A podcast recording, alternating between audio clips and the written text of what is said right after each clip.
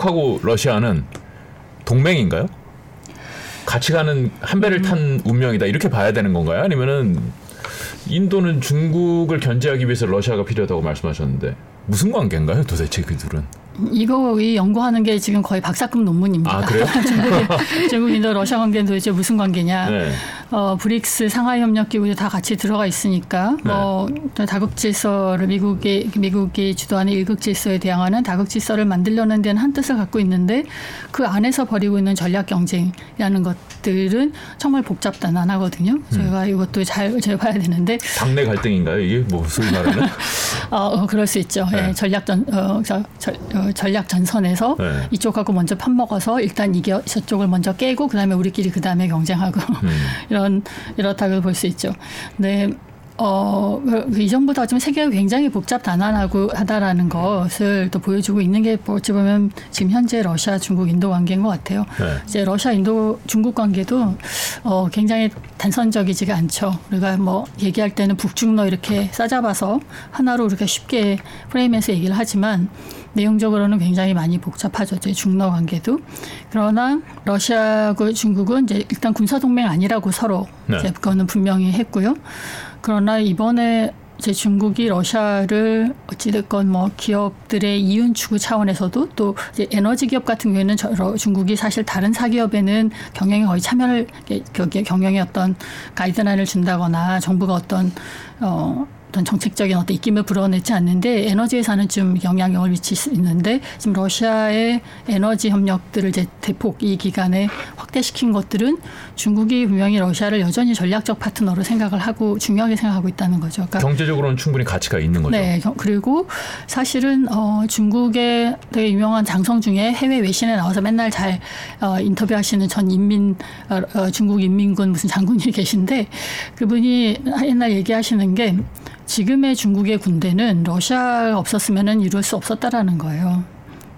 지금 현재 중국의 군 수준, 군대, 군대, 네. 군 기, 어, 군사 기술의 수준은 러시아가 네. 없으면 불가능했다. 러시아 기술이 많이 뭐 도움이 됐겠죠. 중국의 기술력보다는 러시아가 앞섰었으니까 군사 그렇죠. 기술에. 예, 90년대 이후에 그래서 중러 관계를 보면 90년대 이후 이전에 그 소비에트 시절에는 소련하고 중국이 뭐 서로 국경선에서 몽둥이질까지 하면서 나중에 핵전제까지 할 정도로 관계가 안 좋을 때도 있었지만 결국 소련이 해체되고 냉전이 해체되고 난 이후에 어는 이제 어쨌든 서로 가장 실리적으로 같이 공존하는 방법들을 찾게 됐는데 참 공교롭게도 그때 러시아 경제가 너무 안 좋았었어요. 그러니까 이제 그 소련 네, 소련 네. 소련 해체 이후에 사회주의에서 자본주의로 경제를 공산주의 경제에서 자본주의 경제로 그이그 체제 전환하는 과정 중에 러시아 경제가 거의 곤두박질을 쳤거든요. 좀저 그랬는데 그 기간에 러시아는 이제 자기 원유들을 빨리 팔아서 현금화해서 국, 그 어떻게든 국고를 조금이라도 채워야 되는 그런 필요가 있어서 있었고 그래서 이제 중국에 그 적극적으로 자기네 에너지를 그때부터 팔기 시작을 했었고요. 또또 어, 공교롭게 또 그때 중국은 천안문 사태 이후로 또 서방의 제재를 받게 되면서 외부하고의 그 기술 교류가 굉장히 어려워지게 됐, 됐었더라고요. 네, 그래서 그 시기에 또 마침 러시아로부터의 그런 무기를 수입을 한다거나 그 그런 무기 기- 어, 기- 군사 기술을 받는다거나 하는 것들의 필요가 되게 컸었었는데 이게 서로 양국 간의 90년대도 그런 어, 이익이 되게 서로 맞아서 이제 그때부터 에너지와 그 러시아는 에너지 또 저기 러시아는 연중에 팔고 또 군사 기술 무기도 팔면서 네. 현금화하는 그런 협력 체제가 이제 그때부터 굴러갔던 거죠. 근데 푸틴 집권 이후에는 이제 이쪽에는 장점이었는데 양쪽 다또 굉장히 실용적인 실용주의적인 그 리더들이 나타나면서 중러 관계를 굉장히 그때부터 혁신적으로 이제 발전시켜 나갔죠. 이제 그 4,000km에 달하는 양국 간의 어, 굉장히 어, 엄청나게 많은 국경 분쟁 문제를 네. 수년에 걸쳐서 정말 위원회를 구성해 가지고 뭐 여기 다리에 어디서부터 어디까지는 니네 땅 우리 땅 해가지고 아주 어, 정말 수천 건을 그 국경 문제가 될 수, 문제가 되는 수천 건을 그때 다 해결을 수년에 걸쳐서 하면서 양국 간의 가장 큰 문제였던 국경 문제를 해결하면서 그 관계 진전을 굉장히 이루어갔죠. 그러면 그 이후에는 계속 관계가 좋은 거예요? 그렇다고 봐야죠. 어, 그리고 왜냐면은 거기에는 러시아가 갖고 있는 기본적인 어떤 현실적인 인식, 그 지금 소련이 해체되고 난 이후에 러시아도 국가를 재건하고 힘을 키우고 이전보다 보다 더 내실 있는 그 어, 이념 예, 이념이라든지 가치를 떠나서 어, 내실 있는 그 국가 발전을 이루어야 된다라는 그런 속에서 중국하고의 경쟁을 통해서 국력을 소모하기보다는 어떻게든 서로 중국하고 관계 개선을 해서 거기에 쓸 뭐 국경에다가 만약에 두 나라가 사이가 안 좋으면 그 4천 킬로미터에다 다 군대 배치해야 되잖아요. 그렇죠. 네, 그것들을 그것들을 그렇게 하지 않을 수 있다. 그런 데에 중국하고 경쟁하고 군사적인 긴장에 군대를 배치하지 않아도 될 정도로 다른 쪽에 그 힘을 쓸 수 있도록 러시아가 어, 굉장히 그런 차원에서도 그 중국과 관계 개선에 이제 많은 어, 신경, 그, 그, 뭐 신경을 썼었죠. 음. 그런 것도 중국도 마찬가지였었습니다. 중국의 입장에서 러시아가 굉장히 절박할 때 무기 지원은 또 하지 않는 네. 이런 모습, 이게 좀 거리두기 한다, 뭐 이런 네. 분석도 있었는데 이런 건 어떻게 보시나요? 그렇죠. 그러니까 근데 러시아의 우크라이나 침공에 대해서는 구체적 그에 대해서 직접적인 비난은 또 안 했죠. 네. 이게 러시아도 안보적으로 그럴 만한 이유가 있었다라는 음. 부분식으로 이제 얘기를 했고 그렇지만 러시아가 진짜 어려울 때 이제 무기 지원을 하지 않았고 미국이 그 부분을 굉장히 아, 당시에 예민하게 들여다봤었고 굉장히 경고도 많이 날렸어요. 근데 그래서 러시아 내부에서도 사실은 중국에 대한 기대가 너무 컸던 그 뭐 전문가들이라든지 저희 뭐 프로파간다 하는 그 관영 언론에 뭐 지금 입이 좀 거치신 분들 같은 경우에는 네. 중국이 진짜 우리 전략적 파트너가 맞냐 막 이러면서 음. 뭐 이렇게 성토하고 이렇게 음. 자기들끼리 화내고 서운해하는 그런 얘기들도 좀 있었어요. 네. 근데 이제 어, 러시아의 이제 그, 그 중에 가장 그 메인 어, 정치, 국제 정착자라고 하시는 분이 하신 얘기를 보면 예, 러시아하고 중국은 너무나 큰 다른 그 다른 이해관계를 갖고 있는 강대국인데 둘의 입장이라든지 이해관계가 똑같을 수가 없다. 근데 우리 입장에 전적으로 중국이 다 같이 해주지 않고 완벽하게 도와주지 않는 걸로 이렇게 서운해하고 양국 관계를 자꾸 이렇게 어, 폄하하고 그걸로 음. 이제 어, 기스를 내기 시작하면 음. 이게 양국 관계에 정말 위기 요인이 될 수 있다. 그래서 그런 거를 자제해야 된다라는 그런 얘기를 이제 팟캐스트에서 얘기를 한걸 어, 어, 이제 들었는데 이제 그런 인식이 또 러시아 기본적으로 있는 거죠. 지금 현 크레물린에서는 러시아도 중국하고 모든 입장이 같지 않고 러시아, 중국도 러시아하고 모든 입장에다 같지 않고 서로가 전 국제적으로 가, 갖고 있는 굉장히 다양한 이해관계가 어디선 또 충돌하는 부분도 있죠. 뭐 네. 중앙화라든지 뭐또또 다른 어떤 외부 지역에서 서로 또 경쟁하는 부분들도 있지만 그러나 큰 틀에서는 아직은 한참 협력해야 되는 나라라는 인식들은 가지고 있는 것이죠. 서로가 다. 그러니까 러시아 내부에서는 거기, 그렇게 생각하 아, 좀 네. 서운하지만은 그래 네. 알았어. 뭐 적이 아닌 게 어디야. 음. 어, 우리 거 사주는 게 어디야. 이렇게 생각하고 음. 넘어갈 수 있을지 모르지만은. 중국 입장에서는 그 충분히 줄 수 있잖아요 무기 같은 거 북한도 주는데 어, 중국하고 북한은 완전히 지금 국제사에서 다른 스테이터스죠. 네. 중국을 어, 러, 어, 북한은 지금은 세계 국제사회에서 좀 서구 소위 서구권 국가하고 교육하는 부분이 없잖아요. 네. 근데 중국은 지금 미국과 함께 어쩌면 그 미국이 만들어 놓은 그러니까 서구가 만들어 놓은 국제 질서의 지금 한 파트로 이제 중요하게 지금 자리매김을 하고 있거든요. 음. 아직 어, 다 디커블링이 되지 않았고 중국에게 미국 경제가 중요하고 미국에게도 중국 경제가 중요한 게 여태까지 아직 현실이죠. 그래서 네. 미중이 지금 뭐 전략 경쟁을 한다 하더라도 옛날에 소련과 미국식의 그런 냉전 시기에 그런 경, 그런 지금 어, 전쟁을 하는 것이 아니라 서로 이제 누가 더 세, 누가 더 이제 끝까지 살아남는가를 하는 것이니까 중국은 아직은 굉장히 아직은 미국과 관계를 좀 더 관리하면서 시간을 벌면서 좀 더 국력을 키워야 되는 것이고 또 중국에도 인도 유럽이 되게 중요하더라고요.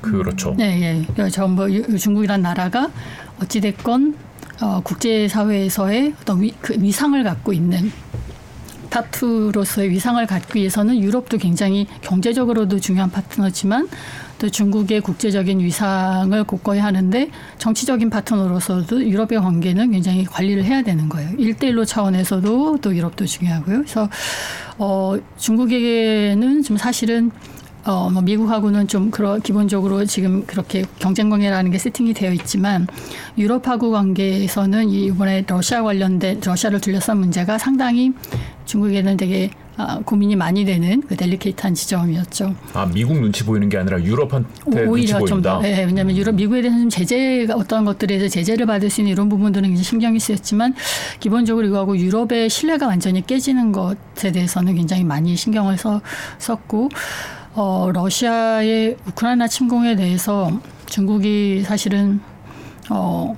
이제 여러 가지 뭐 플러스 그 지금 자기네들이 미중 경쟁 미국하고 경쟁에서 시간을 벌었다고 좋아했던 부분도 처음에 있었지만 시간이 좀 지나다 보니까 이 러시아 어찌 보면은 뒤에서 편을 들어주고 있는 그러니까 무기는 안 되지더라도 결국 러시아 편을 들어주고 있고 러시아를 살려주고 있는 중국이 결국에는 미국 어, 러시아에 돈 대주고 있다 전쟁 많이 대주고 있다라면서 유럽에서도 중국에 대한 경계론까지 다시 커졌거든요. 음. 결국에 중국도 나중에 러시아처럼 어, 저런 전쟁 하지 말라는 법이 어딨냐. 그러면 음. 우리도 빨리빨리 디커플링 안 해놓으면 나중에 중국이 정말 저런 전쟁을 했을 때 우리가 그 경제적인 후폭풍을 또 어떻게 감당을 하냐 해서 어, 전쟁 초기에 사실 유럽 내에서 중국의 그런 스탠스를 보면서 어, 이제 중국하고에 대해 decoupling을 빨리 해야 된다는 얘기가 또 한동안 또 막 막 나오기도 했어요. 중국 그렇죠. 경계론이 커지기도 했었고. 음, 그렇겠네요. 네, 그러니까 그 중국 그런 거는 중국에 대한 굉장히 불편한 얘기, 불편한 상황이었다고 이제 중국 그 학자가 또 이렇게 해서 얘기하시고 그러더라고요. 네.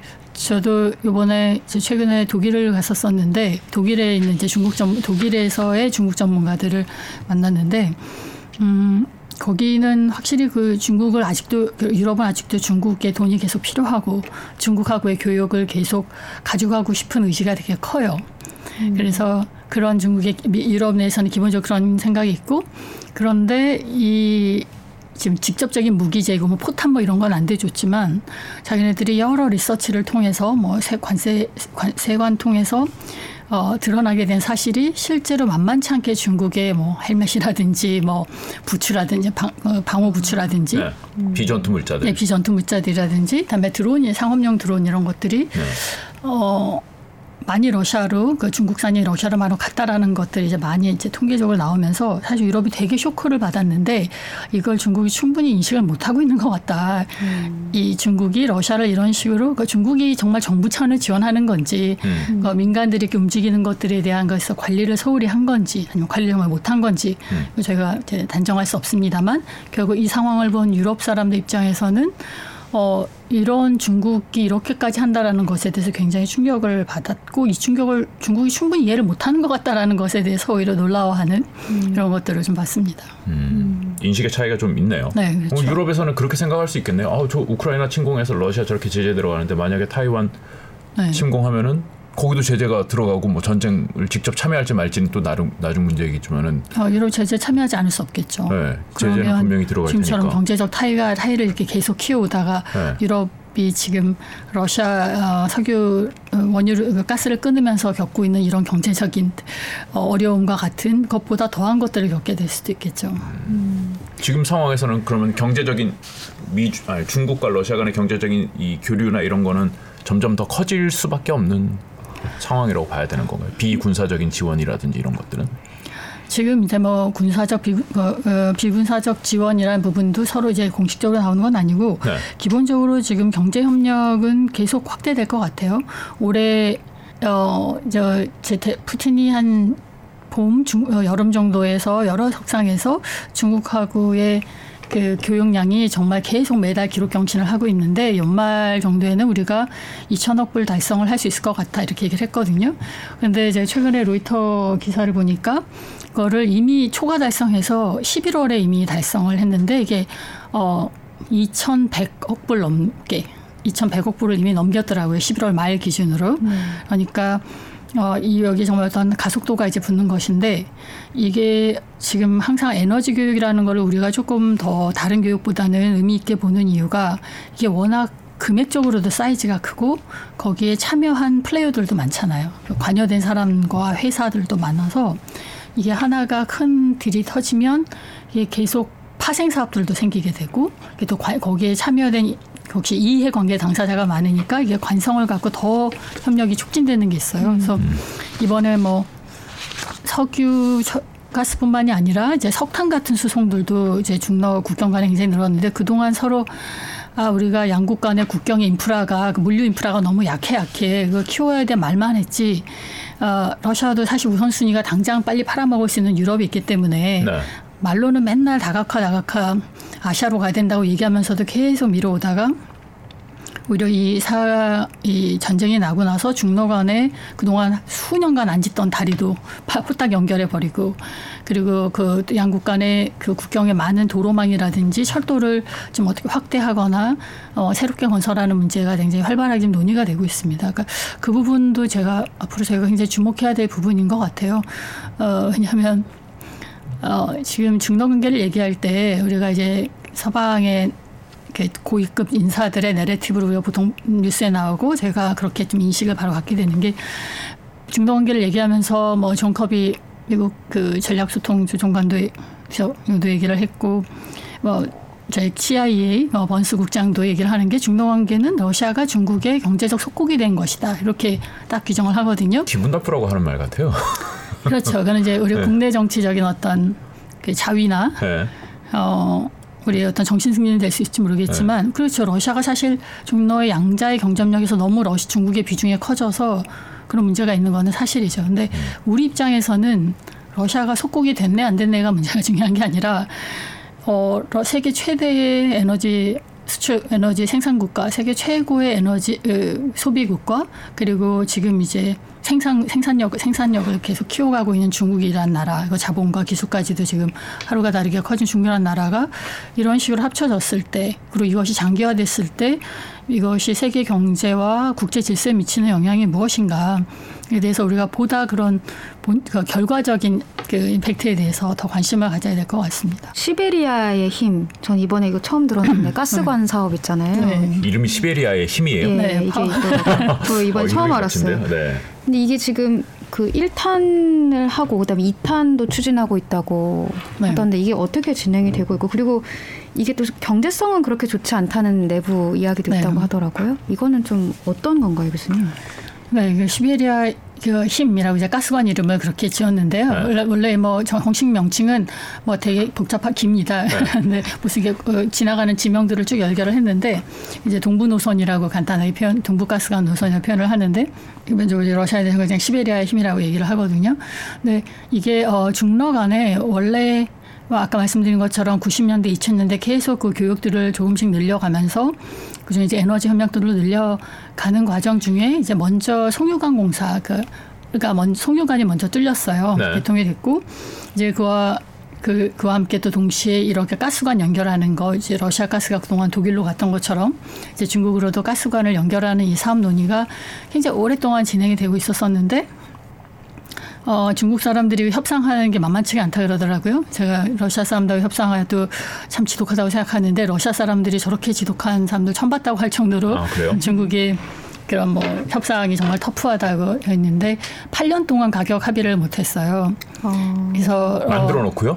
어, 아니요, 그러니까 가격에 먼저 합의하고 이제 공사에 대한 전반적인 아. 이제 협정을 체결해야 되는데 그 협상 자체가 접근이 너무 안 되는 거예요. 음. 그러면서 계속 이제 양국 간의 견해 차가 너무 크니까 중국은 그 동안에 이제 중앙아시아하고 먼저 가스관을 연결을 해서 중앙하고 중앙화 중국 가스관을 먼저 시작했거든요. 네. 그러고 나니까 오히려 어, 더 그 서로의 입장차가 커졌죠. 러시아는 유럽에다가 국제 시세로 가스를 파는데 러시아는 중앙아시아 특히 투르크메니스탄대로부터 굉장히 저렴하게 가스관을 타서 중국은 어, 네. 중국은 들어오니까 네. 이 그러면 시베리아 중러 간의 가스관은 왜 똑같은 가스인데 우리가 러시아 가스를 특별히 비싸게 사야 되는 이유를 너네가 설명해 봐라라고 중국을 할 수밖에 없는 거고. 그렇네요. 러시아는 우리는 유럽에 이렇게 팔고 있다라고 음. 얘기하는 거니까. 너한테만 싸게 줘야 될 이유가 뭐냐. 그렇죠. 그래서 음. 그래서 이제 8년여 이상 동안 가격 협상만 하고 말았었다가 2014년에 크림반도 합병을 러시아가 전격적으로 하게 되면서 러시아가 바로 그때 그냥 뚝딱 협상을 해버렸어요. 음. 그래서 합의하고 계약 체결했다고 발표를 했는데 어. 어떤 계약 조건으로 계약을 했는지 그 가격 공식이 뭔지에 대해서는 밝혀지지 않았거든요. 아. 그런데 내가 너한테 특별히 싸게 줬다고 저희 가서 얘기하지 마 이건가요? 정확히 말하면 그렇죠. 어, 너가 유럽보다 좀 싸게 가는 건데 네. 저 독일에 가서 얘기는 하지 말고 이런 게 있을 것 같군요. 네, 그렇죠. 네. 근데 어, 당시에 이제 러시아 측의 여러 인사들이 그 중국하고 이번에 한 협상 너무 러시아한테 불리하다라는 음. 식의 그 불만 어린 얘기들이 여기서 조금 조금씩 나왔고 이제 전문가들 차원에서는 러시아가 중국에 그래서 우리가 가스를 이만큼 팔았다 아니면 팔기로 했다라는 그 총 어마운트와 중국이 어, 이번에 러시아 가스를 얼마나 수입했다라고 중국 세관에서 발표한 내용들을 다 나눠 비교해서 나눠 보면은 네. 아, 당 어, 지금 1큐빅미터당 이 정도 팔았겠구나. 아. 예, 이렇게 이제 계산을 이제 이제 꼭 역추적해서 때려보는데 그랬을 때 정말로 너무나 어, 터무니없이 싸게 중국에 이 시베리아원 그 가스관 계약을 했다라는 거예요. 그러니까 그때 굉장히 상황이 러시아가 다급하다고 느끼면서 이제 빨리 이 자기네들이 맨날 말만 했던 다극화 유럽하고 그때도 계속 가스는 계속 공급하고 있었지만 네. 빨리 에너지 어, 수출로를 다각화하겠다라는 그 시급성이 이제 그때 더 이제 확 와닿았던 거죠. 근데 가격 협상을 그래 너무 졸속으로 해가지고 그렇게 됐다는 얘기는 지금까지 두고두고 이제 전문가들 글만 조금 구글링 해도 계속 나오는 얘기니까 네. 맞는 것 같아요. 근데 지금 그랬다가 어 그러나 그 이후에는 또 러시아가 유럽 가스를 그 다음에 또 더 잘 팔았어요. 그렇죠. 계속 잘 팔았죠. 네. 네 2019년에는 유 러시아의 어 그 독일 또 유럽에 대한 에너지 수출액이 또 최고치를 찍을 정도로까지 그 2014년 크렘반 합병 이후에도 러시아와 유럽의 교역이 계속 증가했거든요. 특히 이제 에너지 교역이 증가했거든요. 그러니까 러시아가 그 과정에서 시베리아 2 계속 하자고 해놓고도 서둘르지 않았던 거였죠.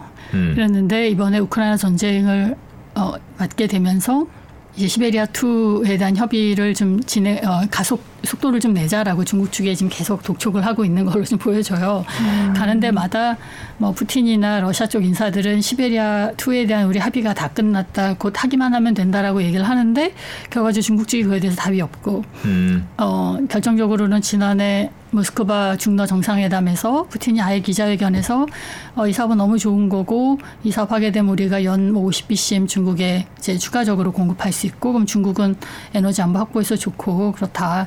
우리 합의가 다, 다 웬만한 기술적인 문제나 다 해결이 돼서 이제 합의 이제 하면 된다라고 했는데 중국이 계속 거의 그때도 답이 없고 그 이후에 뭐 총리가 가고 뭐 여러 가지 장, 러시아 장관이 또 우리 곧 할 거다라고 얘기했는데도 지금 아직까지 어, 중국이 이거에 대해서 명확한 입장을 보이지 않고 있는데 어, 그렇기 때문에 이 문제야말로 지금 중러 에너지 협력, 중러 협력의 어떤 한계를 보여주는 음.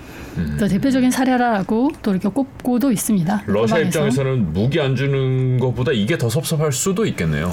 제가 보기에는 그럴 수도 있을 것 같아요. 음. 네. 그런데 어, 중국 입장에서도 사실 조금 생각을 해보면 그렇죠. 지금 이제 가스관이라는 게 유럽에게 지금 얼마나 민감한 문제, 러시아 가스 를 PNG를 안 받게 됨으로써 지금 뭐 독일 경제가 지금 가장 하락하게 되는 가장 큰 원인 중에 러시아 에서 안정적이고 저렴하게 공급받던 가스가 끊기게 됐던 얘기를 그냥 뭐 정부 관료도 대놓고 얘기할 정도인데 음. 이 상황에서 중국이 신규 가스관을 러시아하고 한다. 음. 그러면 러시아가 유럽이나 이런 나라하고 갖게 되는 그 불편함은 지금 지금보다 몇 배가 될 거예요. 그래서 음. 중국은 좀 시간을 보고 있는 것 같고요.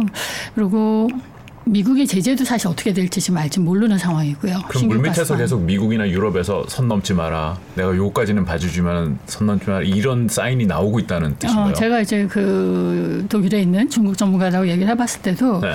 정말 시베리아 2는 지금은 중국이 절대로 할 수 없는 분위기다. 그럼 정말 유럽하고 끝이다라는 그런 입장이더라고요. 음. 그런데 이제 러시아는 지금이야말로 어, 이걸 하고 싶은데 또 이제 중러 간에도 사실은 이제 지금 가격 협상, 뭐 기술적 협상을 한다고 하는데 가격 협상 차이도 굉장히 실무적으로도 어려운 것 같아요. 음. 지금 이제 노선이 원할 때보다 더 길어졌거든요.